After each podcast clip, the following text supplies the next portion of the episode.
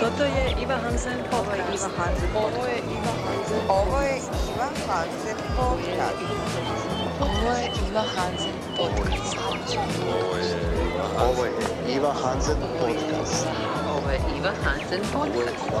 Ovo je Iva Hansen podcast. Es el podcast de Iva. Ovo je Iva Hansen. Ovo je Iva Hansen. Ovo je Iva Hansen podcast. Ovo je Iva. Je Iva Hansen podcast Iva. Ovo je Iva Hansen podcast. C'est le podcast de Iva Hansen. Ja sam Iva Hansen, a ovo je Iva Hansen podcast.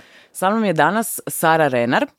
A, Budući da Saru e, ne treba e, puno predstavljati, jer svi znamo ko je ova e, glazbenica i zapravo multimedijska artistica si ti sad već, s obzirom na te tvoje uplive sad u kazalište. Znači, nediv- nedavno sam vidjela ovaj, ovaj upliv u kazalište još od prije deset godina, ali ovaj, nedavno sam vidjela uh, jedan insert iz intervjua sa Lori Anderson gdje je ona kao, kao što bi poručila mlađim umjetnicima i umjetnicama i kaže Lori Anderson najbolje je, ja sam sebe uvijek nazivala multimedia artist, jer to ti daje širinu da možeš biti što god hoćeš.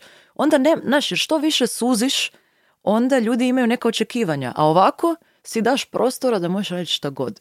I to je super. Tako da može multimedija. Može, ti si jedna žena za sve, za sve nadarena, za sve. Um, uh, ili što bi rekao Arsen Dedić, uh, umjetnica opće prakse. O, tako je, tako je. Evo, sad kad smo ovako nekakve definicije prošle, uh, a ne trebate posebno predstavljati, ja kažem obično ili predstavim ljude ili uh, postavim pitanje tko su. Pa pošto te ne treba posebno predstavljati, onda možda prvo pitanje da mi kažeš tko si. Tko je Sara Ren? O.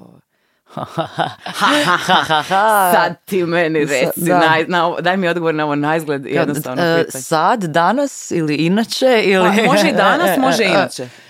Pa danas... Može i u odnosu na 10 godina, s obzirom da sam nedavno proslavila uh, 10 godina karijere. Ajde onda danas, inače i u odnosu na 10 godina. Ha, Na prije 10 da. godina. Znači, danas uh, sam... uh, danas, uh, danas sam zapravo jako uh, glazbenica i, i malo vlastita menadžerica, jer sam preslušavala miks svog singla koji će izaći, prvi singl sa live albuma i jako sam zadovoljna. I jako sam zadovoljna jer sam dala neke inpute koji su se pokazali kao točni, pa sam i malo i ponosna na sebe jer sam nešto i naučila u ovih deset godina. Ovaj, i, I jako sam, je drago da to ne miksam ja, jer stvarno ne valja miksat vlastite stvari. Ili barem ne do kraja, mislim, kazne, možemo to je prije. Ali uglavnom, tako da danas sam to, danas sam, danas sam glazbenica i malo producentica i menadžerica. A šta, inače, inače? O, a, inače, a inače sam svašta, znaš, nekad sam i, recimo prošli vikend sam bila vozačica, ovaj, pa sam onda, pa sam onda bila izvođačica, pa sam onda malo bila roadie, pa sam... Sve što god treba. Sve što god treba, da, da, pa sam malo tajnica, pa sam malo računovotkinja, pa sam, pa sam malo vlasnica pasa, pa sam nekad i kćer, znaš, Djevojka. djevojka, da, apsolutno, da, i tako. Ovaj, šta sam još? Nisi slavna osoba. A sumnjam, mislim šta ja znači ono živimo u zemlji od četiri, znaš ko je slavan? Severina je slavna, Da, znaš, Sara, kao, znači, ono- točno se sjećam kako sam napisala ono u intervju kad smo radili za glazba HR, bio je period da doslovno nisam mogla proći pored kioska Mm, da me tvoje lice nije gledalo sa gotovo svakog časopisa. Aha. To je bio neki period, meni se čini prije, pa šta znam, valjda 2014. se- 15. 16. tako. Htjela sam reći prije sedam godina. E, to, to, to. Tako E, nešto, da. e, Ajmo reći prije deset godina si se kao full pojavila na sceni i onda dok se to sve zahuktalo, da kroz jedno, dvije, tri godine si bila ono dos... Baš se sjećam, hodam i ba, ovo je bilo šta je ovo, ono, baš Da. žena me gleda sva, Da, snimao, svakog snimao se editorijal u Parizu, svašta nešto. E, da, da, da, da, e, tako da, ovaj, a vidiš, i onda mi je zanimljivo kako e, nije, nisi se nastavila, nisi nastavila iskakati s paštete toliko ni- intenzivno. Pa nisam radila muziku koja to podrža. Znaš, kao mislim da to ide do jednog trenutka, ali onda ako radiš stvari koje zahtijevaju veću pažnju publike, znaš, ne možeš ti postići tu masovnost, mislim, kaj ja znam, znaš, i, i plus, znaš, mislim, mediji uvijek traže novo lice i novo lice, tako da... A jel si ikad htjela postići tu masovnost? U Ma smislu da što više ljudi ne, čuje? meni, meni je bilo, mislim, kao, meni je bilo, mislim, kao, ok mi je surađivati s medijima u tom smislu i nekako sam vrlo rano postavila uvjete da, znaš, kao ne prostituiram svoj privatni život, ne, ono, postavim vrlo jasne granice o čemu pričam, o čemu ne, ali ono, s druge strane mi je isto tako jasno da, znaš, furat neku spiku di kao ja samo hoću dati intervjue za nemam pojma ravno do dna Rolling Stone koji je tad postojao pa neslavno i propao je besmisleno jer smo stvarno mali, razumiješ, mislim ako mislim živjeti od ovog što radim, onda koristim medijske kanale koji su tu, jel? E, tako da, ono, to ti je to. E. A ko je Sara Renar u odnosu na prije deset godina kad smo se već latile te teme? Pa imam malo više samopouzdanja, ja mislim, ipak e, e, više iskustva. E, e, A u kojem smislu nisi imala samopouzdanje? pa, na, ja imam Znači, ipak si bila... um, bila si manekenka, model, to jest, Ma, pa si, da. uh, onda si, znači, samim time da si jedna preljepa žena, uh, uh, jedna ovako, ja bi rekla, normalna osoba. pa, uh, bit će i zbog toga, da. Znaš, ne, ne, što si imala nekad o, Pa ne. ikakvih oblika sa ikakvim... Ma ne, ne ono u smislu da kao sad ne vjerujem u sebe ili nešto, nego uh, ono, cijeli život pristupam svemu što radim dosta studiozno i onda mi je dugo trebalo da se da skužim da je zapravo i ljepota pop kulture, ajmo to tako reći, ovoga i neke ono suvremene umjetnosti u tome da, znaš, ja sam se družila sa ljudima koji su imali muzičke akademije, koji su, znaš, koji su, svi su imali nekakve škole, svi su, znaš, ono, kao, wow, odlično svirali. I još kad govorimo o nekom kontekstu mjuze prije recimo 10-15 godina, mislim to je jako muško igralište bilo, znaš, mislim sad ima stvarno više žena, ali tad, tad nas baš nije bilo i onda, znaš, ono, u svemu tome, ono, ja imam osjećaj da se moram ono biti, znaš, ono, šest puta bolja od svih oko sebe frajera da bi uopće, znaš, to što radim došlo do izražaja i zato sam, znaš, ono, kao cijelo vrijeme bila na pol, kao, wow, neko uopće hoće raditi sa mnom, a onda malo po malo skužiš, pa naravno da hoće raditi sa mnom, kao, pa ja sam super, znaš, kao, i malo po malo kao dolaziš do toga i onda i neke stvari naučiš, pa onda skužiš kako uopće komunicirati svoje ideje, znaš, ja, ja ništa nisam znala, mislim, ja sam završila osnovnu muzičku violine i malo sam svirala gitaru u srednjoj i malo pomalo onda pred kraj faksa skužila da mi kao software ide i da zapravo taj neki dio u elektronici mi dolazi prirodno i to mi se činilo i kao super i ovo eksperimentiranje sa lupom i to, zato jer to sam vidjela da kao, a vidi kao, za to ne postoji škola i tečaj, znači to je sasvim legitimno da ja kao sama brijem doma i što god, kao, do koje god rješenja dođem, da je to kao baš nešto moje. I onda sam na temelju toga počela graditi. A e, sad kad pričamo već o tih tebe, o tebi prije deset godina i ovoj Sari danas, imala si u travnju nastup u Ksetu gdje si obilježila Da. tih deset godina, pa e, čini mi se zgodno da ipak to spomenemo, pošto je to bilo nedavno i tih deset godina obilježava. Kako, kako ti je bilo e, na stage u tom trenu? A, znaš šta, prošlo mi je u sekundi, to, a to je uvijek dobar znak. Ovaj, e, sjajno mi je bilo. Je li bilo nekako drugačije, je bila drugačija atmosfera s obzirom da Ma su da. svi znali da je ti- ti- tih deset bitnih Pa godina?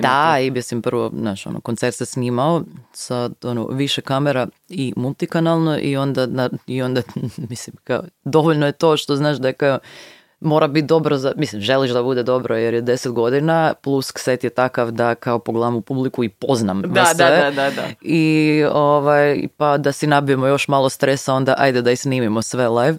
O, divno. Di- Ono, mislim, ja sam bila baš uzbuđena kao malo dijete. Znaš, kao, kad su ovako neke bitni nastupi, ne, ne znam, mislim da je uh, da i većini kolega tako, ja ono malo, znaš, ono, počneš mjeriti vrijeme, znaš, ono, dok seta i onda poslije seta i tako, ono, i tako, i kad, mje, i kad skužim da na taj način gledam u kalendar, onda znači da je to fakat bitno. A rekla si da, e, kad smo radili, radili smo intervju netom prije ovaj, tog nastupa, pa si rekla da pretpostavljaš da će biti jako teško živjeti s tobom u, u danima A, pa uči. da. A ka- kakva si kad je teško živjeti s tobom? Jer ja te, a, ja te doživljam kao apsolutno stabilnu osobu. Toliko jednu, imaš tako jednu smirenu, stabilnu energiju, a ja jako dobro e, ovaj, čitam energije i to je nešto što sam si htjela, nisam si htjela priznat, jer sam si, kaj ti misliš, taj neki god kompleks kaj ti osjedat ziher, ali se pokazalo svaki put kad ignoriram čitanje tuđe energije, to može imati detrimental posljedice. Tako da, e, ja mislim da sam, da, da, da sam dobro registrirala tvoju energiju, pa kako onda tak jedna stabilna, smirena ženska bude nepodnošljiva? Pa ne, Kako to ble, budeš pa, ono, znaš, kao u mislima si stalno Aha, aha, u tome kužim, šta će tu biti i onda, znaš, te neko drugi nešto pita za nešto drugo u životu što je sasvim legitimno da te pita i da pače ljudi do kojih ti je stalo i ako zujim. Da, kao, sorry, previše sam da, da, svijetu. kao ja ne mogu, ne mogu sad to. Da, da, da, u svojim sam procesima. Da, da, Ali znači, da. ko svaki glazbenik, svaki umjetnik, uh, da. odeš u te neke sfere. Pa da, da i onda znaš kao ono hvatiš se da baš znaš kao naprosto ti sva energija usmjerena na tome da to znaš ono ispadne dobro pa onda znaš ono, gledaš u tu set listu šta bi još mogli ovo ono pa u zadnji tren zovem ovog našeg dizajnera rasvjete e znaš što napravit ću tad i tad to pa kao samo da anticipiraš da popratiš i tako ono. Znači, zapravo je sve to prošlo u nekakvom pozitivnom stresu. Pa je, je, je, je, je, je. Sad je, sad je, sad sam dogurala do te faze u životu da je, e, da to, znaš kao, jer će tih uzbuđenja bit, pa bolje da su pozitivna. Mhm, mhm. A i e, radila sam neki dan intervju sa Nenadom e, iz Litura, pa je rekao da, kažem, gle Ival, to ti je, ti kad radiš neke jako stresne situacije, puno, puno puta, a bit na stage i, i po tom navalom te energije, to je, ajmo reći, nekako Da. stresno, ti jednostavno s vremenom kao da malo, mislim, uvijek ti imaš taj prisutan, taj mali stresić Da. i uzbuđenje i to, ali nekako ti manje ekstremne postanu te ekstremne situacije kojima si stalno da, izložen. da, ma mislim da je različito. Mislim, kao ljudi su, ono, i više, mislim, ja sam veliki tremaš, recimo, baš jesam. I bila sam i od malena tako. I onda, to se točno sjećam, mislim, apropo ovog našeg razgovora prije snimanja podcasta, ono, suočavanja sa svojim strahovima, ja sam namjerno, recimo, išla na debatu u gimnaziji jer mi je počelo ići na živce da Znaš, ono, u dva ujutro smislim super argumentaciju, ali se skamenim da to treba javno reći. I onda sam to tako nekako sa 15-16 godina to, tu barijeru probila i malo po malo sve ove druge, ne.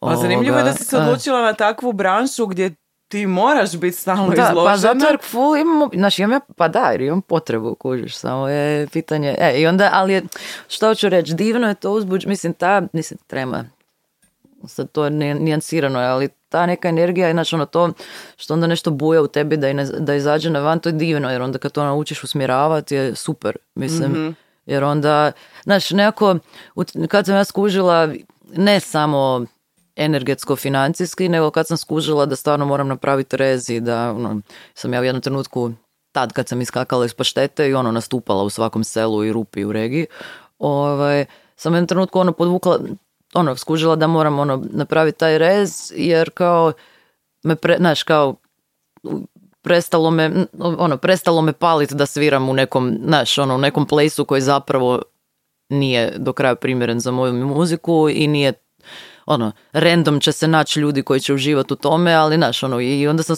znaš, skužila sam da moram biti uzbuđena da bi nastupala. Znaš, kao, ne smije mi biti svejedno, jer ako mi je svejedno, onda, znaš, onda, onda mogu staviti ključ u bravu. Ne? Tako da sve, i čak i ove predstave u što radim, koje su divne, i što mi je najbliže možda nekom kao, znaš, ono, kao idem si ja sad na posao, ono, varijanti, jer kao, znaš, sva tehnika je pripremljena, sve, znači to uhodani show, znaš, sve se zna, ali opet kao, znaš, ja sjedim tamo u toj garderobi i trenutak prije nego što će ovaj glumac Goran Matović izaći na binu, znaš, kao, e, on je u stanju, znaš, ono, veselo nešto pričat, šta, gdje bi mogli sve nastupati za mjesec dana, ja ne znam, pet minuta prije nego kad izađe, izađe na taj stage, znači ne posto, znaš, kao, ono, ne, ono, i onda poslije si, sam skroz unutra, ali naprosto, A to je naprosto sam valjda takva. Kod, mi mislimo da svi koji se bave nekim javnim poslom su strašni ekstroverti, puni su sebe, narcisi, nemaju nikakav oblik e, Mm. straha od ničega, pogotovo od nastupa pred ljudima. Ali kad pričaš ovako sa, sa glazbenicima ili bilo, kak, bilo kakvom takvom ljudima iz bilo Aha. nekakve slične struke, svi imaju dosta slične priče. Svi govore da Pa- imaju i taj osjećaj i nedovoljnosti i jako tak, tog Pa da, zato jer, znaš šta, jer je, je, mislim, to je čar svemu tome, zato jer, o, znaš, u lajvu sve može otići, sve može otići, ja ne smijem tu psovati, jel da, ovoga, Ja sve može otići po zlu, da, dobro, da, znači, čar lajva je da sve može otići u tri pizde materine u bilo kojem trenutku, ne, i taj hod po rubu i ovoga, i ono, i ta zapravo napetost, to je, to je ono prekrasno zašto uopće idemo na koncerte, razumiješ, zašto koncerti ko format postoji, makar smo izmislili ono snimanje videom i slušamo muziku na nekom ono snimljenom mediju, jel, ali dalje kao i zašto postoji teatar isto, jer kao to je, nijedna izvedba nikad nije 100% ista, ne, i to je super.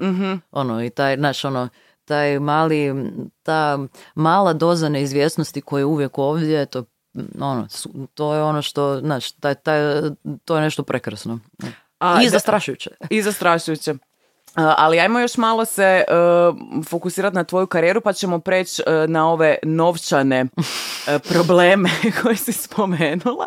E, uskoro dolazi Barbara Delač, srpska pjesnikinja. A crnogorska, crnogorska, molim te. pardon, ispričavam se. E, ispričavam se zaista. Um, znači, žena dolazi u Zagreb, da radit ćete e, projekt zajednički i sad reci sve o tom projektu. Aha, znači da, snimat ćemo, e, konačno ćemo snimiti, o, ha zapravo album, jel, ili ne znam kako bi na to nazvala, ona je, mi smo se upoznali 2019. O, odnosno, tad smo se virtualno upoznale, ona je mene kontaktirala jer je bila stipendistica Akademije der Künste u Berlinu. I što je, mislim, ona u tom trenutku kad me se javila imala, mislim, 24 godine ili tako nešto. I, ovaj, i poslala mi je poemu na kojoj radi kao stipendistica tamo u polju književnosti na crnogorskom, odnosno našem BHS jeziku, kojem god. Ovaj, i da je me vidjela na nekom nastupu u Podgorici prije koju godinu i da sam je se full dojmila i da, da ona ima neki budžet jer je to jeli, Berlin i Njemačka i da kao, znači osim što je ona stipendistica tamo, oni imaju i budžet kao književnici ako žele napraviti performance. Wow. Jao, E, sjajno. e, da, da, to su neke ono, svemirske razine jel, javni, javnih sredstava u kulturi.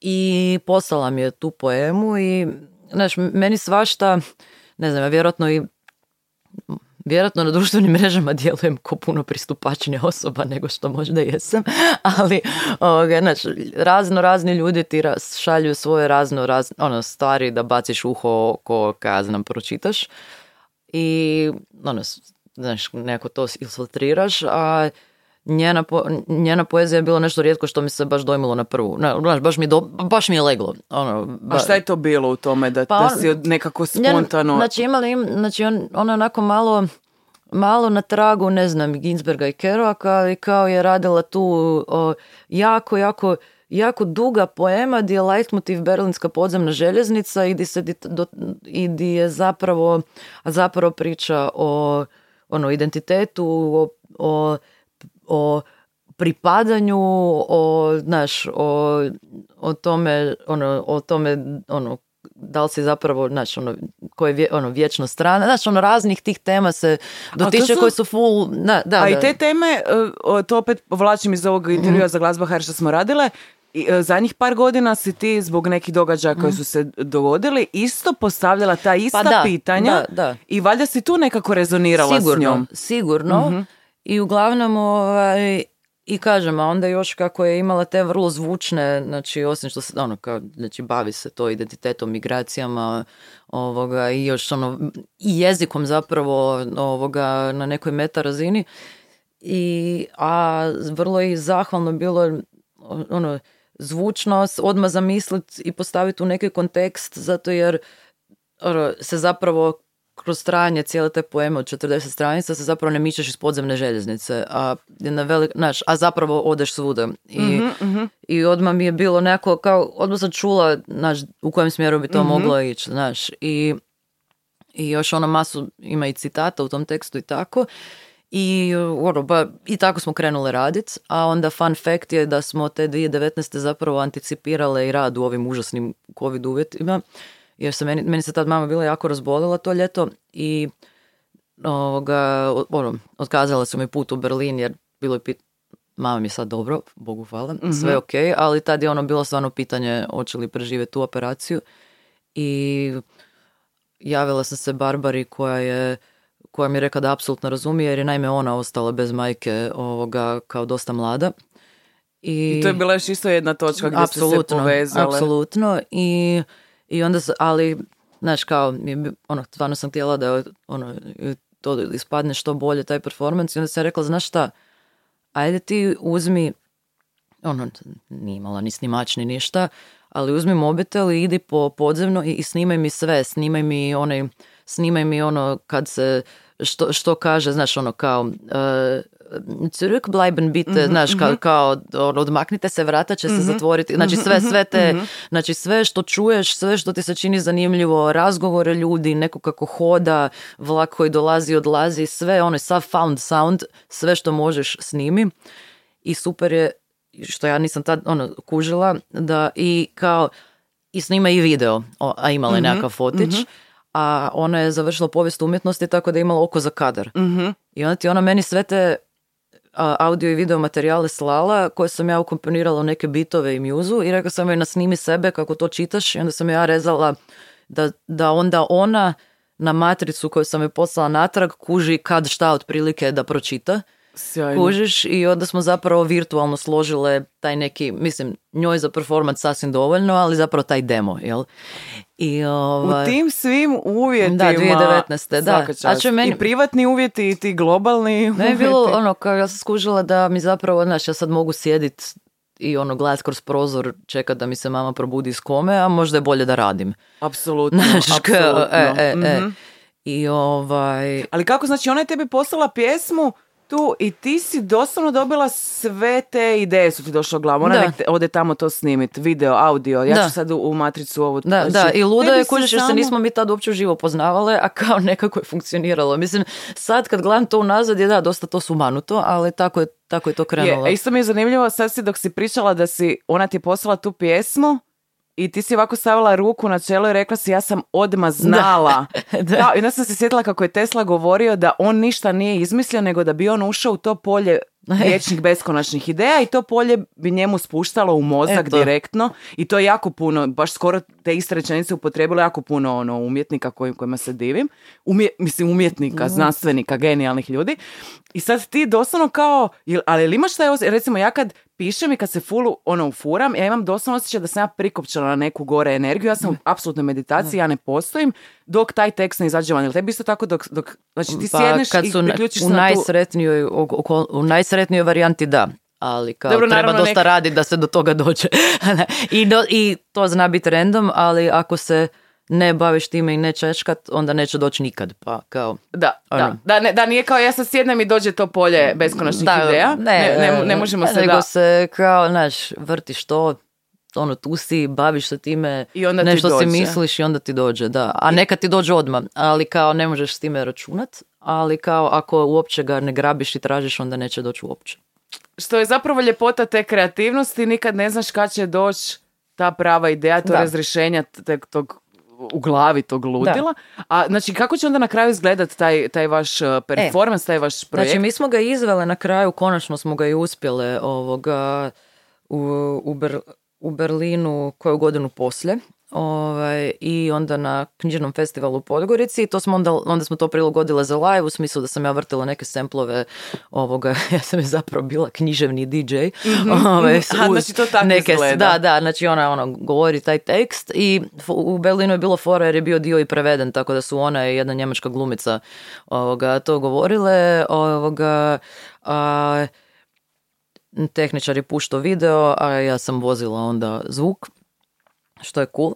I, a sad bi to, ono, sad kao je ona prošla na nekom natječaju na Crnogorskom ministarstvu kulture, da to konačno ono kao studijski zabilježimo, odnosno da to, naš, bude prilagođeno za slušanje u formatu, e sad, šta će to i to je, nije ni radiodrama, nije ni, nije ni ono, klasični album elektronske glazbe, ne znam kako bi to nazvala, ali ono svakako ćemo zabilježiti, mislim nije ni klasični audiobook ako ćemo tako, ali evo sad će ono nešto što je zbirka poezije dobiti i ono svoj zvučni zapis. Ali hoće u Zagrebu moći publika vidjeti to baš pred svojim Pa, očima? e, u Dubrovniku hoće, jer smo i prošle na natječaju u Lazaretima, to sam nas ja prijavila.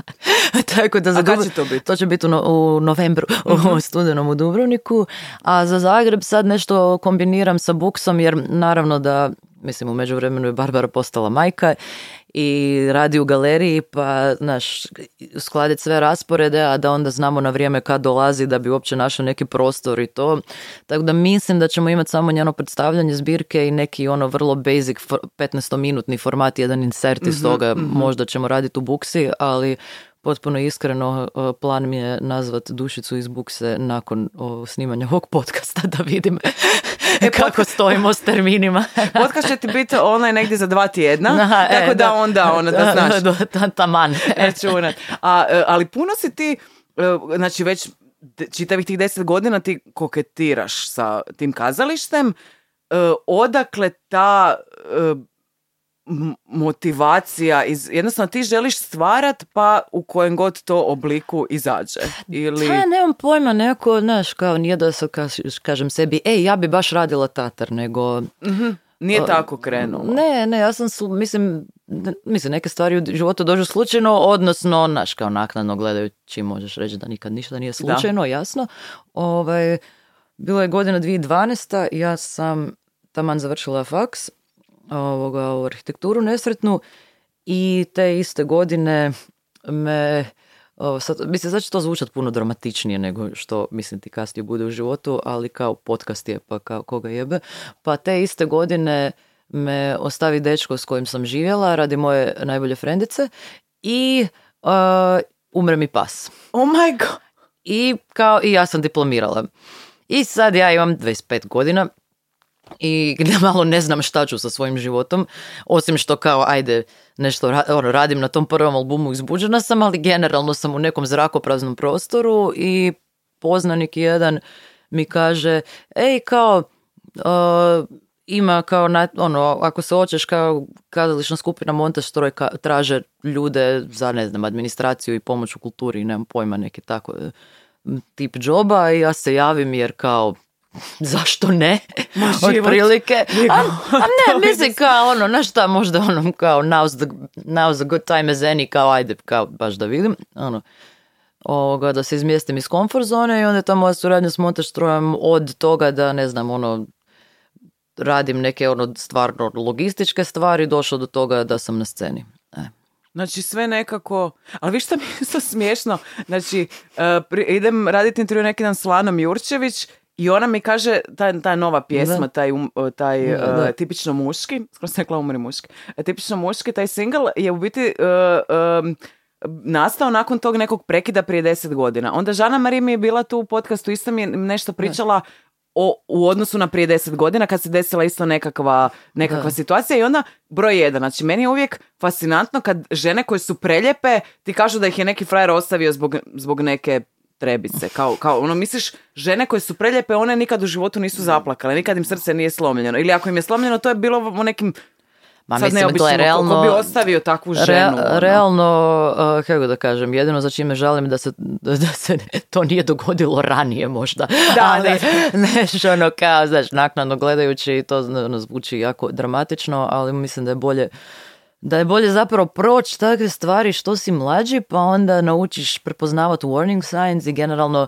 znaš, kao... Ali mislim i sami do, sam dokaz da, No, se, no. da, da se tako prekrasnim, jakim ženama to nešto de, takvo nešto desilo je dokaz da zaista svi se nosimo sa nekakvim... Ma da, uopće taj Uh, narativ šta sad to znači, zato jer je neko zgodan da, Da, ne da, pat- da ne- znaš kao, ko je to, mislim, šta sad to znači? I- i da li onda to za sobom znači, aha, ja nisam zgodan, pa onda sigurno, pa znaš Da, kao, na, na- uopće o čemu mi pričamo, znaš, to je ono neka, ono, niti, pu, predpubertetska, ono, Reddit razina, ne znam, ono, kao. Ali mislim da bilo mi bitno ovo malo iskomentirati jer živimo u tom e, svijetu tih društvenih mreža Da, i tog jako fake poimanja svijeta. Mislim, toliko fake da kad mi žene dođu tu na podcast, prva, prvo što kažemo jedna drugoj, izgledaš isto kao na Instagramu da su se ljudi počeli čuditi kad se nađu. E, kao i znaš isto kao na Instagramu. Jer kao Meni je da- najbolje kad ne kaže ti izgledaš bolje nego nekako to.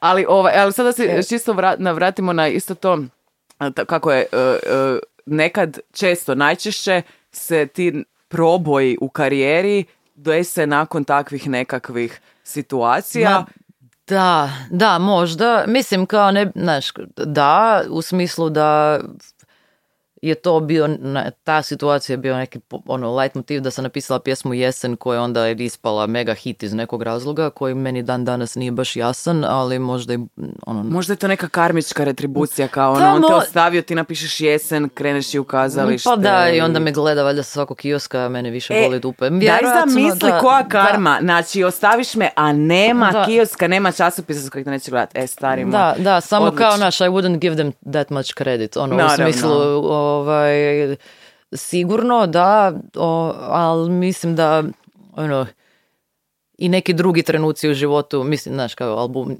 Tišinu sam, ono, sam pisala dok mi je stari zapravo umirao, ne? Mhm. Ovoga, I na kraju umro od raka. O, tako da, hoću reći sve, mislim da kad se baviš, pogotovo nečem što ono kombinira i tekst i muziku i to, mislim, naprosto živiš svoj život i To je sve biti što... sadržaj za tvoje stvaranje i nema kao ovo je bad situacija, ovo je dobra situacija, nego idem to iskoristiti kao meso za... Ma i ne da, ja mislim da čak ni ne, da, da ne razmišljamo tako kanibalistički, nego naprosto sve to, sve to uđe i ostane negdje u tebi, pa Mhm. na neki način izađe van, a ne nužno direktno, ne nužno. Mislim, uh, ja često čit, ono, pretplaćena sam na ovaj, pre, o, stižem, subscribana sam na Red Hand Files od Nick i ono, i generalno od kad sam, od kad sam slušala ono predavanje Secret Life of a Love Song, pa onda uh, 20,000 Days on Earth, pa sva njegova kasnije promišljanja o radu, to ono, e, s- jako lijepo je verbalizirano ono, š- verbaliziraš šta mu, šta mu se događa u kreativnom procesu. Nije nužno linearan i nije nužno ono kao, mislim,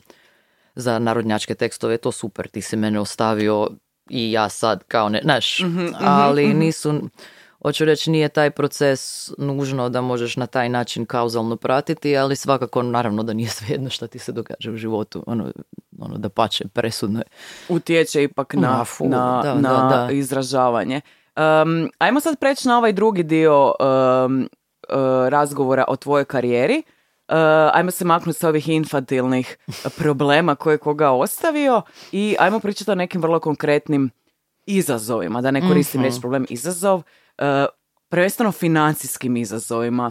Znači, mi sad tu imamo ženu koja je deset godina na sceni, koja se dokazala u toliko puno medija, uh, koja, ja imam osjećaj svega što se primi, da sve od sebe, to uvijek ispadne sjajno. Sama činjenica da, da imaš taj jedan eksperimentalni zvuk koji, znači, nećeš nikad biti Severina, što naravno ne želiš. Znači, uh, rekao bi čovjek... Moram samo dodati, ja imam veliki respekt za Severinu. Ej, apsolutno, apsolutno, apsolutno. Znači, žena ne bi bila tu Da. di je da očito nema neki faktor koji god to je. Ogroman, ali možemo o tome Da li je to talent, da li je to poduzetnički dug, da li je to šta god. Ali, um, mislim, pa sad smo i malo prije pričali o Beyoncé kako ono, ljudima je teško povjerovati da žena koja ono radi od praktički četvrte, pete godine uh, je sad tu di je. Gle, ako ti ono nisi imala ni dečke, ni djetinstvo, ni prijatelje, nego si samo doslovno radila, ono, pa šta možemo očekivati od tebe sa 40 Da. godina, da ćeš pomislat planine. Ali da, dakle imamo Saru Renar, jednu uspješnu uh, ženu, kreativku, sjajnu osobu, međutim, ta žena, na primjer, u jednom covidu dođe do toga da čisti stubište e, e, i vozi se tamo nekakav glow, ovo, znači radi sve i svašta samo da preživi. Kako je moguće da imaš 10 godina uspješnu karijeru, tu su silni prodani e, e, albumi, tu su nominacije za porin, tu su osvojeni porini, e, tu su, znači, ne znam kakvi svi parametri uspješnosti i e, onda, znači, ne, nije problem što čovjek radi nešto što nije njegova struka, nego taj enorman bijes koji su glazbenici osjećali e, tad i ne moramo sad puno pričati o covidu, o tim potporama, naravno ono htjela bi da Mhm. malo to prođemo, ali nije, nije, nije bio problem samo u covidu, nego već dugo e, e, samostalni umjetnici govore, na primjer, o problemu svoje mirovine, o tome kako je suludo ti kao akademski obrazovan građanin imaš penziju od tisuću, tisuću i pol Mhm. kuna, pa da i dođe do dvije, to je i dalje vrlo malo. Znači, e, ajmo sad nekako po redu kronološki, znači možemo od te e, situacije u covidu. I samo da spomenemo, ono, kažem, radila sam intervju sa, sa Nenadom iz Ditura, E, on, on je stvarno rekao dobro kad je rekao svi slušaju glazbu, svi volimo glazbu, čak ako nisi nekakav ljubitelj glazbe, glazbu konzumiraš kroz reklame, medije, serije, nije bitno. I onda odjeda, onda jedanput kada ti glazbenici postave pitanje od čeg ćemo mi živjeti ako nastupa nema, mi njima govorimo da idu saditi krumpire. I on kaže da, neki od mojih prijatelja jesu vozili glovo, jesu e, radili dostave, ali ti vidiš u čovjeku taj osjećaj jada, čovjek koji živi za glazbu, koji, koji uistinu ono, osjećaj svakim dijelom svog bića i onda ok, ne može to raditi, ali ne može ni naći jednaku razinu ni približno uzbuđenja dok vozi glovo kao kada je doma sklada ili nešto, ili na nastupu. Da, da, ma mislim ima tu više, ono, to je sad problem na ono više razina. Prvo, on, prvo, e, znači, ono što, znači, nema para u mjuzi. Ono, ak, osim ako ne ideš vrlo ciljano raditi neke stvari za koje znamo da su komercijalne, što sasvim legitimno, znači, ono, prvo naravno da je suludo očekivati da ako ja sad radim nešto što je eksperimentalni alter pop u Hrvatskoj, mislim ja neću nikad mlatiti veliku lovu, znači da se razumijemo, ne? Ono, uh, preduvjet da ja to uopće mogu raditi je, mislim, nije nužno preduvjet, ja mislim da bi to radila i da me ono tučete po glavi, ali kao, ono, živim u vlastitom stanu, jel? I s druge strane, ulaganja su ogromna, u smislu da Znaš, ono, ovi mikrofoni na kojima mi pričamo u studiju u podcastu o, koštaju. Mislim, dobar kompjuter s kojim da bi ti mogao uopće procesuirati nešto što radiš, to sve košta. razu- ono, I kao o, instrumenti koštaju, održavanje automobila da bi išao na turneju košta, a organizator se hvata za glavu ako kažeš određenu cifru, razumiješ? Jer kao, znaš, a pritom, ono, što možeš reći određenu cifru, ako si ti vrsta muzike koja će to opravdati u broju popijenih piva. Ali ako ne, onda ja zapravo mislim u sam u rubrici kultura za ipak ono nešto svedeniju publiku o koja mislim koje nema toliko puno i nema te kritične mase da bi mi mogli govoriti o komercijalnoj isplativosti. Ja zapravo velikim dijelom živim od projektne love, mislim od programa koji da nema sufinanciranja bilo, mislim nije to tajna, kako da kažem, tako kultura funkcionira, mislim, ne, znaš, ono, ne financiraju se kazališne kuće od broja prodanih ulaznica, sufinanciraju se, ali e, i tako ide i sa nezavisnom kulturom. Ono što je siva zona, naravno sa nama sa kao neke alter scene, da zovi kako god, mislim, ja sam tu jednom nogom, tu jednom tamo, nemam pojma, je što, znaš, mi služb, ono, ja sam uspjela ovoga iz drugog pokušaja e, upast u Hrvatsku zajednicu samostalnih umjetnika, to je inače da odmah razjasnim jer tu znaju biti dubioze ovoga za slušateljstvo, to je, nas je sve skupa malo preko 1200 o, u svim područjima umjetnosti. Postoje vrlo strogi brojčani kriteriji koliko ti, ovisno o tome za koju kategoriju se prijavljuješ, kako uopće na to upadneš. Ovaj, I osim brojčanog kriterija koji je kao neki minimum da uopće možeš ući u razmatranje, komisija se sastavi koja onda kvalitativno gleda da li je tvoj rad zamjetan doprinos hrvatskoj kulturi i umjetnosti i sa tim statusom ono što dobivaš je da ti socijalno i zdravstveno ide iz državnog budžeta. A jel onda kad imaš taj status se ljudi manje iščuđavaju kad želiš uh, postaviti cijenu svog nastupa? E, naravno da ne. O, ono, što je, ono što mi pomaže je da imam neki veći legitimitet ako se prijavljam za umjetničke rezidencije i slično. To, to da, jer onda kao ako je ministarstvo kulture, ako je država kaže da sam ja umjetnica, onda sam valjda umjetnica.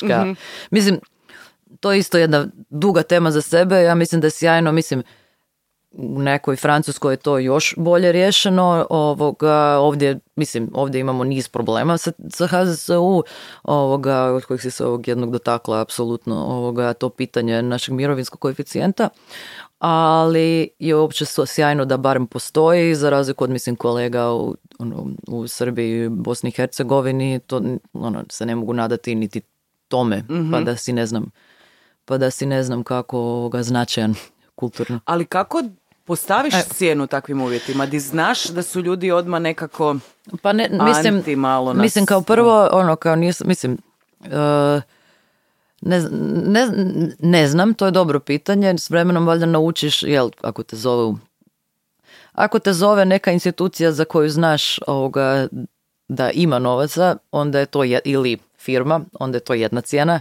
jel?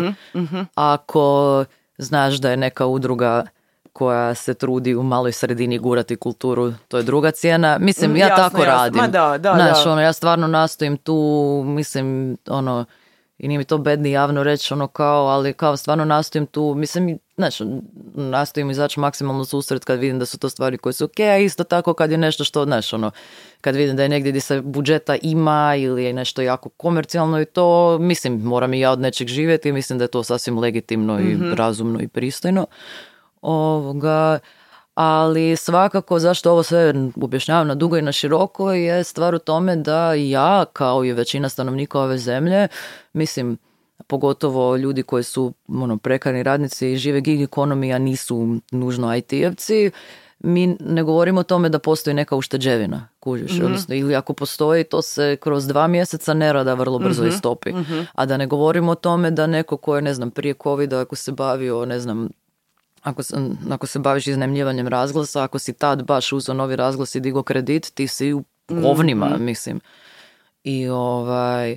I to se meni, mislim, i zato je meni cijelo ovo razdoblje korone dosta teško palo, zato jer sam taman priprema, pripremala novi album koji ovoga, koji je bio dosta direktan, dosta oštar namjerno, ovaj, a onda je ispalo to još oštri kako ono, kako sam valj- Mini Cave do- je rekao da često u pjesmama zapravo ispadne ko da više anticipiraš događaje koji će se desiti nego, znaš, kao, jer taj sav filter prošlih događaja valjda ti taman onda sjedne na nešto što dolazi. Ovaj, ima puno takvih primjera, tipa Darko Runde kad je ima ih izdao a, ovoga, na mostovima, pa onda, je, do- pa onda je došla i ova migrantska kriza kod nas 2015 i tako. Uglavnom, i ovaj, onda se našla u situaciji gdje je, znaš, kao, vrlo brzo mi se sve, kaj smo imali zašteđeno, istopilo. Dimitrije moj je radio prije toga na recepciji hostela kao najmlađi je naravno prvi izletio jer turizam, koji turizam u covidu. A mislim i on je glazbenik koji ja. I, I onda mislim smo nekako ajde taj još prvi lockdown smo se skrpali pa nešto na ljeto radili, ali drugi lockdown smo, znaš, mislim, on je krenuo voziti bolt dostavu, ja sam tam, taman se otvorila rupa, ja sam čistila stubište u našoj zgradi koja ima 17 katova, pa kao, znaš, no, hvala Bogu ima se šta čistit. Ovoga, by the way, taj posao smo naslijedili od cure koja je bila absolventica na likovnoj akademiji. Ovaj, jel, to je stanje u To kulturi u isto Hrvata. baš govori da, da, Da. cijela situacija. Da. Da.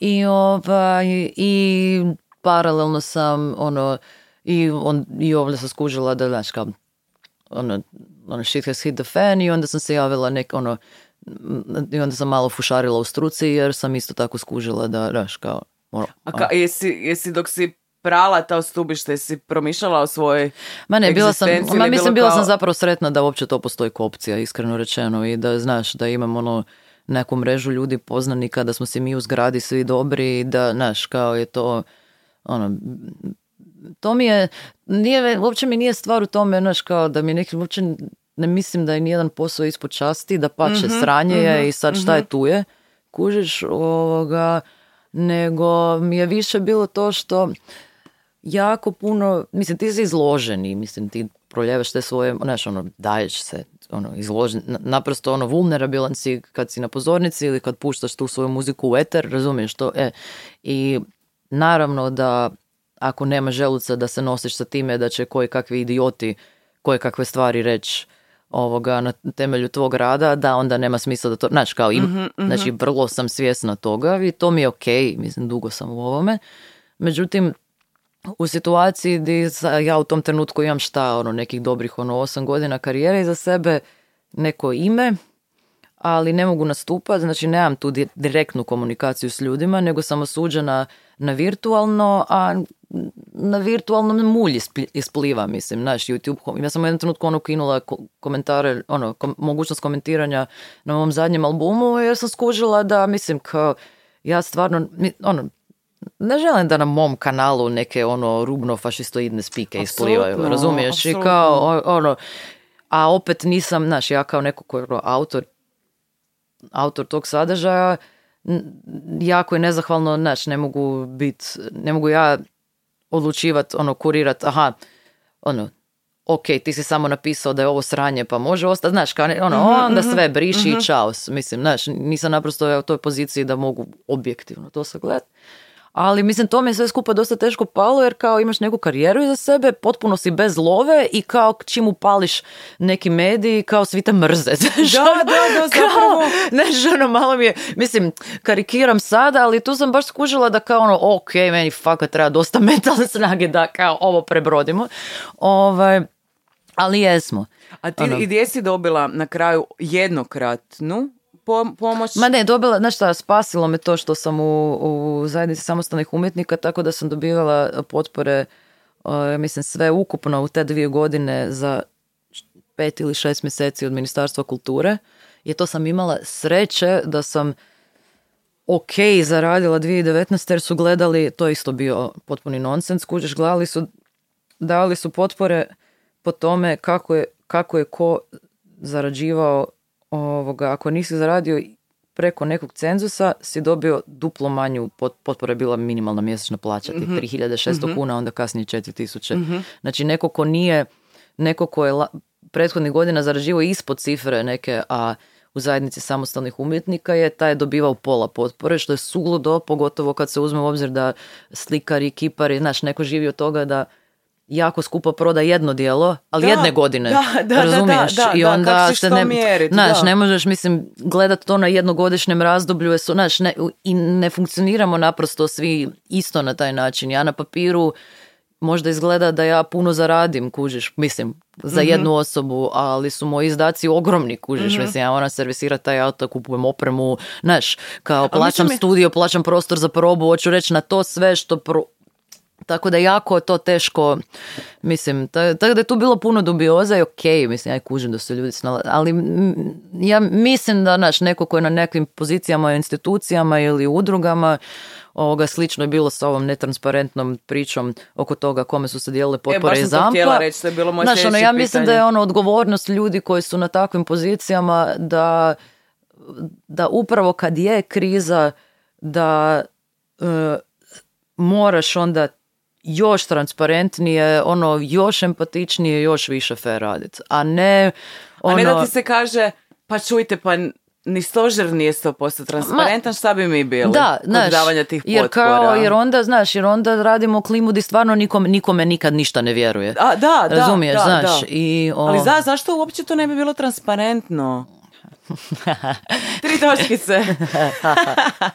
ovaj. Ali za- da, zato sam ti ja u podcastu i pričam o tome kako nemam love, a neko drugi ima. Ha, e, ali dobro, e, ovaj, Meni samo dolaze ovi šta pričaju da ne moram nekog Mm, ko, to ko je uspješan. Ma mislim, ali ne, ali uglavnom da završimo ovu priču. Tako da, ovaj, uh, ne želim upast, a i vrlo lako čovjek upadne u taj narativ, znači kad se baviš nekom nezavisnom kulturom i onda što si stariji, si ipak, jel, taj neki entuzijazam u smislu da ti sve wow, spl- uvjetno rečeno splasne jer imaš više iskustva, a i naravno, mislim, nemaš više 20 godina, nego imaš, ne znam, 36 ili više i mislim, ono, i ja da bi mogla izvesti neke stvari se moram naprosto više odmarat, mislim, logično je to, znaš, ono, ovoga, ali, ovaj, ali, prela, i, ali prelako i to vidim kod puno svojih kolega i to, znaš, vrlo lako se upadne u ovaj narativ žalopojki. Da, ja, znaš, ja ne- uopće, to uopće da, ne ja mislim. uopće ne bih htjela ono- da ide ono u tom smjeru razgovor kao sad oni nama ne daju pare. Ma ne, to, ne, ne. Nego čisto e, zapravo poanta svih ovih mojih pitanja u svezi ove teme konkretno je da, da ono, po- poanta to ovog svega što pričamo zadnjih 10-15 minuta je da postavimo pitanje zašto ti naši idoli koji toliko volimo slušati, toliko volimo čitati o njima, bilo da su pjevači, glumci, volimo i gledati da su negdje gore i onda kada zbog bilo koje situacije padnu, isti taj osjećaj oduševljenja koji smo imali kada smo ih gledali kad su bili gore, osjećamo i kad padaju. I, i to, Ako to- ne i veći, a pogotovo kad su žene, a mislim kad smo spomenuli Severinu, ona ti je klasičan primjer toga, ne? Tako je, tako. Ono- Znači, e, uvijek je nekako e, prisutan taj osjećaj dok nas zabavljate, dok show ide super, kad nema showa, ono možete Da, da. posekavati. Mislim, ja, ono. znaš, ono, ja bi ipak volila vjerovati da, uh, da možda, znaš, da ipak da naprosto ljudi koji nisu takvi nemaju potrebu ni ništa ni pisat na netu, Da, pa da, onda da, da. ispliva samo ovo najgore, znaš, o- i, i zapravo ja mislim da ti ljudi koji, koji na taj način ono komuniciraju, pogotovo kad se skriju iza nekih pseudonima, avatara, nemam pojma, mislim to su jako nesretni ljudi, znaš, Da, ti moraš da, biti da. jako duboko istinski nesretan svojim životom da se ideš naslađivati time, znaš, da nemam po, znaš, ne, ono, takvim stav, znaš, naslađivati time da je nekom, neki pjevač doživio neuspjeh, znaš, to je Mhm. jako, ono, to znači da tebi, da si ti duboko frustriran s nečim, a I da sad... nije problem taj pjevač, nego neka tvoja intimna e, A sad- problematika a s kojom se sad, ne možeš ono, nova razina, to, druga razina toga je što ja mislim da ovo društvo u kojem živimo proizvodi naprosto tako nesretne, frustrirane ljude. Mislim, to je Da, jedan začarani da. krug, ne? Zapravo Tako da- šire, šire je pitanje Da, od a, tih da, potpora. da. Ali ajmo sad još samo malo uh, prokomentirat uh, um, vaše penzije, pa da, pre, da prebacimo Može. se na ovaj prekarni burnout kojeg intenzivno osjećam i tak mi se svidjela ta tvoja konstrukcija. Mislim, Ovaj, nisam sigurna da li je, mislim, možda sam je negdje čula, znaš, kao... Ne znam, ja sam čula od tebe i to mi je bilo Isuse Bože, evo sve je rekla, sve je rekla. Ovaj, uh, šta je sa tim penzijama? Kako to... Da, znači, o, e, postoji, e, znači, tvoja buduća mirovina se računa po nekom koeficijentu, ako si, jeli, ovoga, koji se odvaja od tvojih primanja i koji ovisi i o tvom stupnju obrazovanja i šta ja znam, jel? Ovaj, za samostalne umjetnike je to iznosilo znači kao za visoko obrazo, ono, visoko obrazovana osoba na prosječno prim, na prosječnu plaću prema mjestu u kojoj gdje je prijavljena osoba. I onda zbog krize 2009. ovo predpotopno doba, jel, kad je, kad je bio onaj balon pukao zbog, zbog nekretnina, pa se prelio kod nas i generalno je bilo sranje, je, uh, je skresan taj koeficijent na 0,8 ili manje, ali to, znači mi govorimo o ono najnižem mogućem koeficijentu, što znači da neko ko je samostalni umjetnik 10 godina ili više sad već, jel, 13, 14, znači da u piku svoje karijere radiš i ti zapravo, razum, ono, on, naprosto nije fair. A zašto nije fair? Zato jer, ok, kao tad se skresalo svima u javnim službama, međutim, kroz godinu dana se, svima vratilo. Znači, svima se vratio koeficijent davanja, jer ono, to je bio neki vladin, vladina mjera za suočavanje s krizom. Svima se vratilo, samo se samostalnim umjetnicima nije. A, zašto se nije, ja mogu samo pretpostavljati, ja mislim da zato jer mi nismo nikakav bitan politički faktor, jer je nas samo 1200, sa brojkom od 1200 ljudi se ne kupuju glasovi, razumiješ, ono, 1200 ljudi, ono, umjetnost je sustavno u ovoj zemlji od, od osnutka, jel, ovoga, degradirana do te mjere da, ono, da se nastavim na ovu priču od malo prije, znači ne postoji neka potpora javnosti u tom smislu jer ono je ono general, jer je generalna neka atmosfera u zraku da smo mi onako jebi vjetri, ako sam ne možeš sa svojom tržišno opstati sa svojim radom šta uopće radiš, jel? Ovoga, mislim, u zemlji od 4 milijuna stanovnika, ali ajde, e? Ovaj, i, I onda je tako, uglavnom, to, ono, taj niski koeficijent bio 13 dobrih godina. I onda sad zalaganjem e, inicijative umjetnika iz Hrvatske zajednice samostalnih umjetnika, ovoga, neformalne zapravo, o, i ove saborske zastupnice Urša Raukar, se konačno taj koeficijent vratio na 1.2 koji je bio prije. Međutim, ostaje ova rupa od 13 godina koja nije nikome nikako nadoknađena. I sad se zahtijeva da se taj koeficijent podigne na 1,8 prvo zato jer ono, to fair i to, te i to je razina koju imaju, ne znam, i liječnici ovoga, ili visoko obrazovani ljudi u, ovoga, u javnim u javnim institucijama. Za one koje možda bune ti koeficijenti, e, znači ako je koeficijent, ko- koeficijent jako, jako nizak i to ostane tako do tvoje penzije, ti ćeš imati penziju soma i pol kuna. Da, imaš 150 eura. 150 eura. Da, mislim, ono, različite su, dobro, različiti Ali, su izračuni za naravno, različite, ali- jer kao, ono, ovisi i di živiš, ali realno, realno nedovoljno da možeš išta, jel? Ono, baš izrazito jako nedovoljno. Znači, ne pričamo o tome da... Čak i ako imaš svoj stan. da, Ali mislim to isto kad si malo prije spomenula da je to kao, ka- ko- skoro kao preduvjet, to je isto žalosno da Ma se mislim, predo, ja samo govorim, a gle, mislim, zato ali jer mislim, je... ali, ali e, Zato jer je, znaš, ono što je Ramo Nemus pričao, znaš, ono, mi, ono, pitanje kulture, ono, tek kad su primanja određena i standard određeni se bavimo nekim pitanjima, do tad se, znaš, ono, kad su, ono, a ovoga, i to, kako da kažem, ako se baviš isključivo preživljavanjem, ne možeš stvarati. Onda se Tako baviš je. preživljavanjem, Tako jel? je. Ovoga, ali ja ne mislim da je to dobro. Mislim da se da smo valjda, znaš, ono, valjda smo tu da nadiđemo svi skupa zajedno kolektivno kod društvo preživljavanje.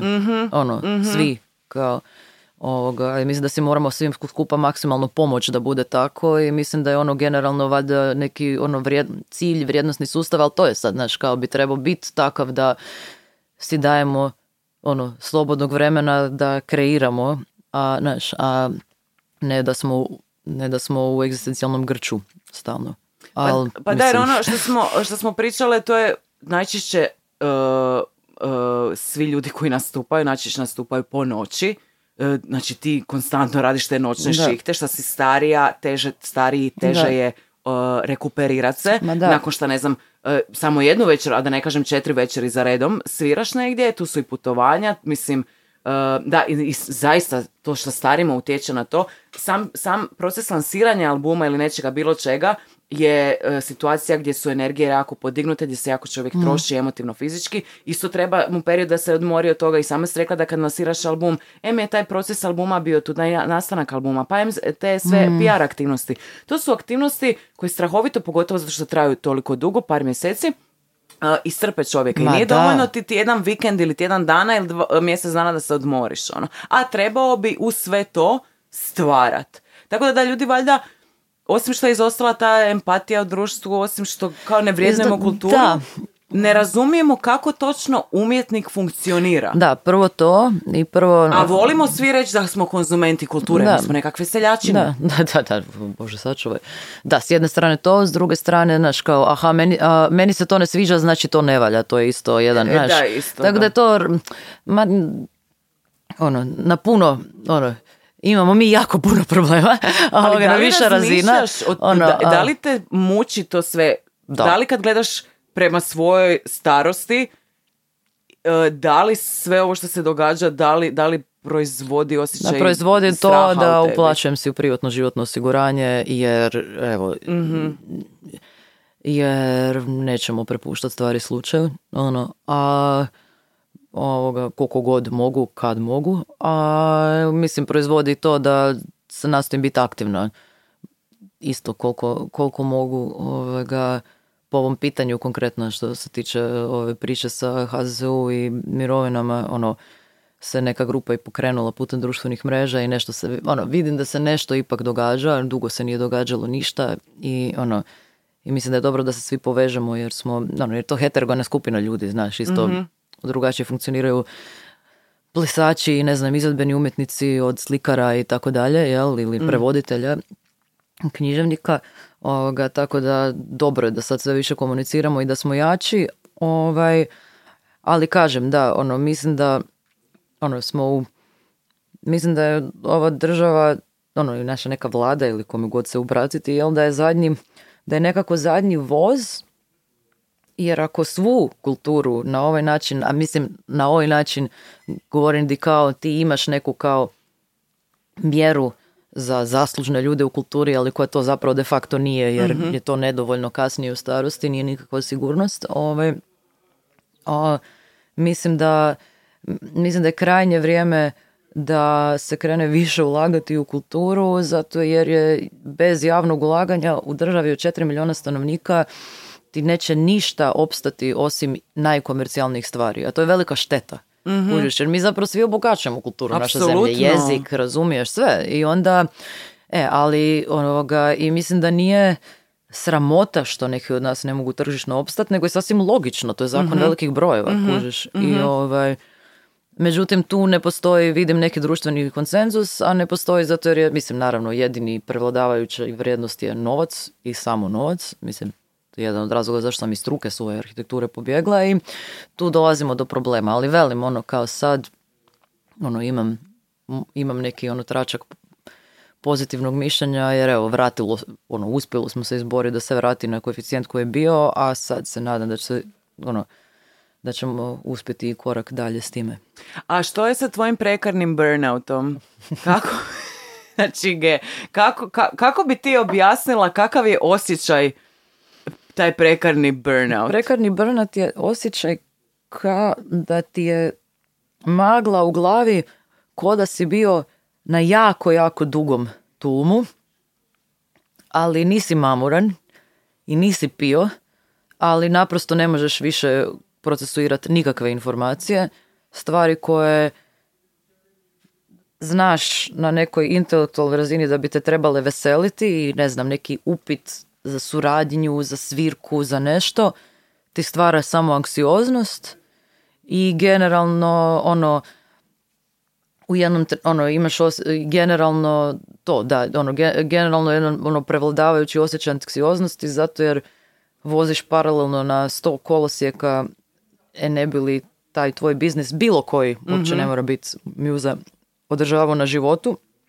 gdje paralelno kreiraš, stvaraš, izvodiš dogovaraš logistiku uh, Putuješ. vodiš svo- putuješ, vodiš svoje financije sve i onda se u jednom trenutku toga skupi toliko da, a ne želiš reći ne za zanimljive projekte, I ni ne možeš reći A ni ne, ne jer možeš- ne možeš stati, jer, jer ne možeš stati jer moraš raditi, tako je, Da. a i ne znaš, kužiš, možda je ovo baš ta stepenica koja će Mhm. te dovesti do toga da bi možda jednom u budućnosti mogo stati i onda krkneš. Ali mislim da je to, taj burnout je ono generalna bolest našeg doba Mhm, i mislim da je to ona naš mit koji kao koji nam se obećava kao fleksibilno radno vrijeme, Mhm. ti si sam svoj gazda, ovo ono, dovodi zapravo do toga da, znaš, uh, da ti u strahu, da u strahu od zapravo na kraju krajeva siromaštva ti potpuno energetski pregoriš. I, Da. I ne znam, ono, stvarno ne znam lijek. Mislim, djelomično pregoriš i zato jer te stvari zanimaju, naravno, ne bi to radio in, Da, on- in the to je first ta place. strast, da, i da. sve to. Ali, ono, ogromna bitna stvar u bivanju freelancerom je naučiti se naučiti kad se treba odmoriti i na, ono i prepoznat taj neki prostor, znaš, ono barem sitan mali u kojem možeš napraviti neki rez. Mada kažem, nisam sklona kako, kako da kažem, nisam mislim da puno toga naravno ovisi o tome kako se ti sama sam postaviš, ali o, nisu sva rješenja individualna, terapeutska, nego mi imamo društveno kolektivni problem. Ono, n- neće sa, mislim, ja si uzimam puno više vremena sad i ne znam, šećem psa u prirodi i tako dalje, međutim nije ono, e, nije uvijek rješenje problema to da ja idem na terapiju. Da, ono, da, ovo da. društvo treba ići na Da, terapiju. da, da, da, da. Pa to je e, e. konstrakta bila je u nekakvom uh, podcastu nedavno i onda je rekla da da sve taj well-being je super i naravno e, treba nešto od toga se sigurno da iskoristiti i treba otići sjesti na terapiju, ali treba i biti podržan od strane svoje zajednice, bilo da je to neka Točno. mikrozajednica, dakle tvoja obitelj, pa onda je neka, neka makrozajednica kao što je društvo u cjelini. E, znači, nije da, to što kažeš, nije rješenje samo da mi pojedinci radimo je. na sebi, nego ta podrška društva isto treba Apsolutno. postojati. Ono. Apsolutno. Ali, e, znači, to nije onda samo, dakle, nekakvo fizičko, teško iscrpljenje, nego i, I mentalno, mentalno, ma mentalno. emotivno. Naj- da, ja mislim da i najviše, jer mislim, tijelo, mislim, na, ono, na, na tijelo, mislim, krene davat signale, jasno, ne, ono, ako si premoren, ali mislim, krene i mozak najviše, ja mislim, i najviše emotivno sam ja to skužila, jer kažem, ono, stvari koje znam da bi me trebale veseliti, ja skužim da kao, ja, ja, se ja sam naprosto preumorna da se ovom veselim, kao, ja fakat ne mogu, ono, i i nije to dobro, i nije to dobro jer onda, znaš, onda ono zapravo lijepo u životu i propustiš. Tako je, tako je. I ovaj, ne znam, stvarno ne znam rješenje. Ali to što si rekla nije samo kod e, nas freelancera kakvim god da se poljem bavimo, nego mislim da je to sad stanje društva Ma i da, to nije neka faza, nego da je to stil života gotovo svakom. Da, da. Svakom ko na neki način nešto radi. Pa da, Da, tako da... da, i, i, i kažem i nekako, mislim, ono, nekad naravno, nekad nemaš nekog izbora, znam, evo, je- jedna crtica ovoga mog života pred kraj pandemije, godina mislim 2021. Da, 2021. je šesti mjesec i o, po- o, ja sam upala na rezidencijalni boravak i sva presretna sam ovoga, jer prvo me zanima to raditi i drugo malo me vadi to i financijski da idem na rezidenciju u Lavovu u Ukrajinu, jel? To je prije nego što se sve ovo dogodilo. I, ovaj, I avion ide u pet ujutro. Ja taj dan popodne pred večer trebamo čistiti stubište iz zgradi, a isti dan sam i pozvana na ovoga event od žurnala, jel? Koji, tamo na onim golf terenima kod iza, iza Koji miks prizora mi je u glavi. Ona čisti to, Da, pa i onda sad- ide...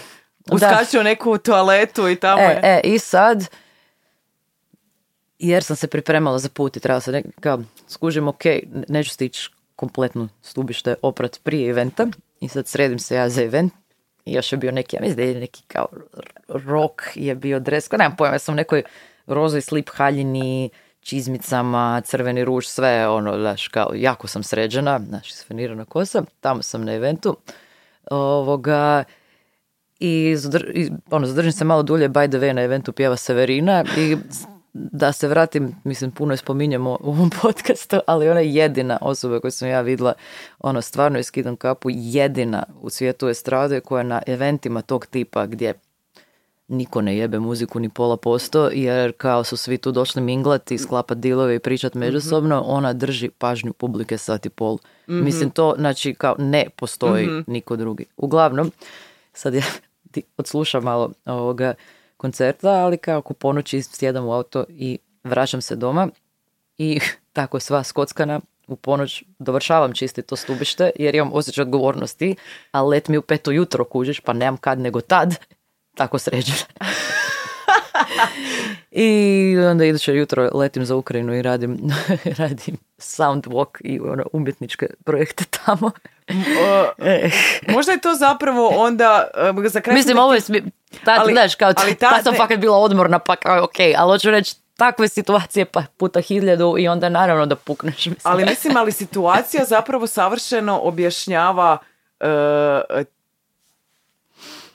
kako da kažem, ovo što, taj, taj prekarni burnout, Da, da. evo to što ti sad prolaziš, znači, i, i zapravo to apsurdno stanje našeg društva, gdje ti si u jednom da, trenu i čistačica, stubišta i u krasnoj si toaleti sa, tam, ono, sa ljudima u, u, ono, in, in- on high places i onda ideš opet uh, raditi nešto treće, znači, Da. Onda kad bi te pitala za, sad za kraj jesi uspješna, Pa, ti bi rekla ja bi da re- jesi ma jer da. ti čega god da se primiš ti to sve rasturiš. Ma, da, znaš kako je to bilo oprano, čovječe. Ovaj, Ma, ja mislim da da, jer treba sve gledati u kontekstu, a mislim da, znaš, kao, žive sam, zdrava, nisam otjerala drage ljude od sebe, radim ono što volim, znaš, ono, mislim da je to apsolutno mjerilo uspjeha, sve ovo drugo, kao, mislim, volila bi imati više produkcijskih sredstava, naravno, ono, volila bi kad bi živjeli u svijetu gdje se malo više vrednuju stvari kojima se mi bavimo, jel? Ovaj, ali, ono, generalno bilo bi jako objesno da kažem da se ne osjećam uspješno. Ono. I ovo nije sad, sad neka mantra koju sebi govorim da ne probijem, nego fakat to mislim. E. Da, ono nakon onog što sam prošla, što sam preživjela i Pa mislim, da. zadnjih par godina ti je bilo ono stvarno intenzivno e, tata, mama, Mhm. e, cijela ta situacija sa nenastupanjem, znači to je bilo toliko udaraca, taman kao Da. ko- koliko toliko dođeš sebi od jednog šoka, već je drugi, odmah treći, mislim to je stvarno trebalo biti ono, imat konjske živce. Ma da, da, znači o- ogromna je stvar, mislim što ono, spletom okolnosti ispalo zapravo da smo ono, Dimitrij i ja jedan drugome ono, u svojim bendovima ono, ono, najvažniji član i ogromna je stvar da, ono, mislim, to još da sam znači, naletila zapravo, mislim, i gradite to skupa, ali ono, na osobu s kojom se na toliko razina razumijem, to je to ono neprocjenjivo. Znaš, Da, je- jer baš, baš u tim, ono što smo pričali kod mene, ono, baš u tim situacijama se desi ta neka bliskost i povezanost i ta neka odanost da, baš koja to. se ne bi desila da par ne prolazi zajedno kroz takve Da. neke mislim to, i mislim da je da i mislim da je djelomično mislim ne znam ono kao do ono e, neki početni impuls je uvijek stvar slučaja ja mislim znaš kao da se poklopi neki, neki trenutak da se kao dvoje vide kaznom ali onda poslije malo je stvar odluke, znaš, Mhm. malo je ono što Urban kaže u onoj pjesmi, odlučio sam da te volim, kao, onda je to, znaš, onda, mislim, ono kad- i znaš, ali onda kao inako odlučiš jebote i raditi na tome, mislim, ne pad, mislim, kao, ne, ne rješavaju se stvari, ono, ne padaju s neba, znaš. A i ono nekako je kad vidiš svog muškarca da, da je tu, da ti je potpora, da, da kao i ti e, vuče, Da, e, da. trudi se, ne da se, to je ono, ono, I full to znači, znaš, full jedan, znači, jedan to ono- padne, drug, znaš, onda ono, drugi, drugi ga nosi i, i obratno, full, full, full to znači. a. Pa evo, možemo onda završiti ovako na jedan, zapravo na kraju pozitivan A, pa da, način. pa kad je. E, mislim, za, ono što uvijek e, bude nekakav zaključak nakon svakog podcasta je sa svakim sugovornikom, sugovornicom, da je život zapravo lepeza e, emocija, događaja. E, I isto sad kad gledam e, e, tvoj život, pa i ne znam i svoj i sve nekakve tako neobične živote, mislim da nitko od nas ne bi htio promijeniti ništa što se desilo. I, mislim I da- regret nothing. da, ali mislim da je, mislim da je e, možda bi nekako drugačije neke scenarije da su se odigrali, ali, ali opet ta moć prihvaćanja da, da. e, i mislim to sve kako si ti se to prošla, da ništa u medijima od ovog nije bilo, kamoli da su, da su bile nekakve trakovi, trakovi. znači da. prošla si tih zadnjih par godina toliko, toliko intenzivnih godina sa toliko dostojanstva i poniznosti da ono, evo, baš, baš mi je baš mi je drago ovaj, da ćemo ipak završiti u tako nekakvom tonu i mislim da je to nekako u svjetlu svega što se događa u zadnje vrijeme u- i kod nas i u Srbiji i di god, em, ipak postoji taj neki tračak nade koliko god da nam je izazivno, Uvijek. izazovno svima. Ma uvijek postoji. Ono, Tako da- Uvijek, uvijek. Mora ga biti, jer inače šta, mislim. Da, najbolje je da ovaj... Najbolje da ne, htjela sam reći najbolje da odemo na selo, ali e, malo prije si mi uvjeravala da, da, to, da nije to možda najbolja ideja. Ne još, ne još. Ne još, pa, ne još. Uh, Pa evo, draga Sara, hvala ti što si došla. Uh, Puno mi to znači. Uh, Nadam se da ti je bilo ugodno koji meni. Super mi je bilo, hvala ti na pozivu. I rekla si prije par, prije par koji mjesec kao da bi mene trebalo intervjuirati. Mhm. I ja sam se sjetila kako bi bilo genijalno da me ti jedan put intervjuiraš. Haha, može. E, to bi baš bilo ne ono kao neka novinarka, nego baš ovako, žena sa ženom da... Može, Pa- samo znaš, nisam to nikad radila, treba se puno Pa pripremati. evo, gle, imamo... A, e, ja, Već ja sam- imam tremu. E, e, ja sam ti otkrila, uh, ja sam ono kao totalni perfekcionist i jedno sam otkrila da na podcastima je, evo možeš me u mom podcastu intervjuirati, skužila sam da je, da je grozno pripremat se, da je, i da je zapravo jako loše pripremat se, jer su ovo užasno živi razgovori i ti kad se držiš pitanja ko pijan plota, uh, to ne ispadne dobro. kužim. ispadne nekako ono, is, ono nekako, kako kažem, preumjetno. Tako da, evo, uh, htjela sam reći do sljedećeg puta kad ćete int- inter- intervjuirat, ali možda da kažem do sljedećeg puta kad ćeš ti mene. Može, ali to je dobra vježba jer se naučiš jako slušat sugovornika. Da, da. A, a ovaj, sa mnom je češće ko- konverzacija u drugom smjeru, tako da odlično. Pa evo, Sara, kad se, kad se pripremiš, let me know, pa ćemo Može. opet malo pospikati. Hvala što si došla, idemo Hvala sad tebi. još malo kao. Ajde, bye. Bye, ljudi. Ovo je Iva Hansen. Iva Hansen. Toto je Iva Hansen podcast. Ovo je Iva Hansen. Ovo je Iva Hansen podcast. Ovo je Iva Hansen podcast. Ovo Iva Hansen podcast. Ovo Iva Hansen podcast. Ovo Iva Hansen podcast. Esto es el podcast de Iva. Ovo je Iva Hansen. Iva Hansen. Iva Hansen podcast. Iva. Hansen podcast. Hansen. C'est le podcast de Iva Hansen.